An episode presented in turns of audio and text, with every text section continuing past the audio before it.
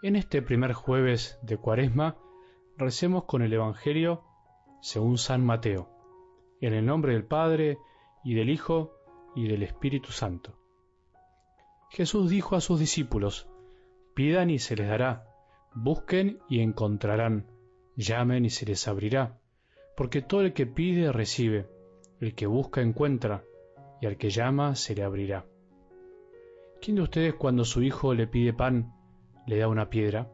¿O si le pide un pez, le da una serpiente? Si ustedes que son malos saben dar cosas buenas a sus hijos, cuánto más el Padre Celestial dará cosas buenas a aquellos que se las pidan. Todo lo que deseen que los demás hagan por ustedes, háganlo por ellos. En esto consiste la ley y los profetas. Palabra del Señor.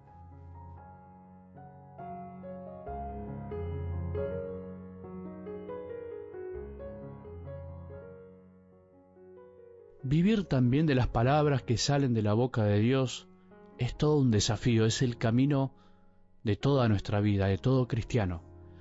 Es necesario aprender a alimentarse de lo que realmente vale la pena y sacia el corazón, pero al mismo tiempo nos deja siempre con más hambre para después y nos permite seguir deseando todo lo que viene de Él. Por eso en cada cuaresma se nos invita a escuchar y a alimentarnos más de las palabras que salen de la boca de Dios, a tomar conciencia que tenemos muchas veces el oído del corazón atrofiado de tanto escuchar pavadas, y que hemos perdido la capacidad de escuchar y ver más allá de lo que oímos y vemos, como decíamos ayer. Escuchar las palabras que salen de la Sagrada Escritura de la Biblia pero también las palabras que nos llegan por otros caminos, por otros medios, como las personas que tenemos al lado, o de tantas maneras que Dios utiliza para hablarnos, es lo que realmente nos ayuda. Lo lindo, lo que realmente ayuda es aprender a escuchar a Dios en todo y en todas las cosas, sabiendo que lo espiritual aprendemos a percibirlo desde lo material, pero para eso Jamás hay que renunciar a escucharlo en su palabra escrita de cada día, que en definitiva es lo mismo, a través de un libro Dios nos habla, porque ese es el momento más sustancioso que nos ayuda a estar atentos en todo el día y saber qué nos dicen los acontecimientos y personas. Seguiremos con esto hasta que termine esta semana. Algo del Evangelio de hoy nos enseña a alimentarnos bien de las palabras de Dios, la frase final dice así, todo lo que deseen que los demás hagan por ustedes, háganlo por ellos. Es la regla de oro para ser un verdadero hijo de Dios, para vivir por los demás y no para nosotros mismos. Y también es la frase que nos ayuda a entender bien la primera parte del Evangelio que fácilmente puede interpretarse mal. ¿Qué tenemos que pedir? ¿A quién y qué tenemos que buscar y llamar? El peligro de interpretar mal estas palabras puede hacer que en vez de ser palabras de aliento y consuelo, se puedan transformar en palabras de desazón y desconfianza en Dios que es Padre.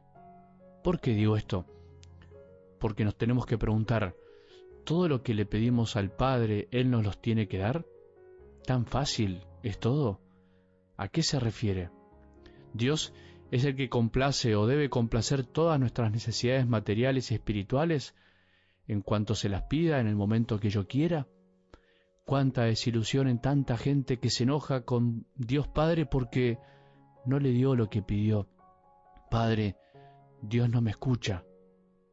¿Por qué no me escucha? ¿Por qué le pido algo siempre y no me lo da?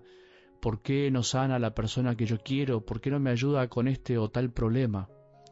Por eso tenemos que ir más profundo y pensalo. Te animo a que lo pienses. ¿A qué se refiere entonces la palabra de hoy? Se refiere principalmente a la frase final. Pedirle al Padre sin desfallecer, sin cansarnos, esperando siempre que nos abrirá lo que necesitamos justamente para ser buenos hijos y por eso finalmente buenos hermanos. El buen hijo es buen hermano pedirle todo aquello que nos ayude a hacerle a los demás lo que nos gusta que nos hagan a nosotros. Nuestro Padre del Cielo es el primer y gran interesado en que entre nosotros seamos buenos hermanos y por eso nos enseña por medio de Jesús, su Hijo, qué tenemos que pedir, buscar y llamar.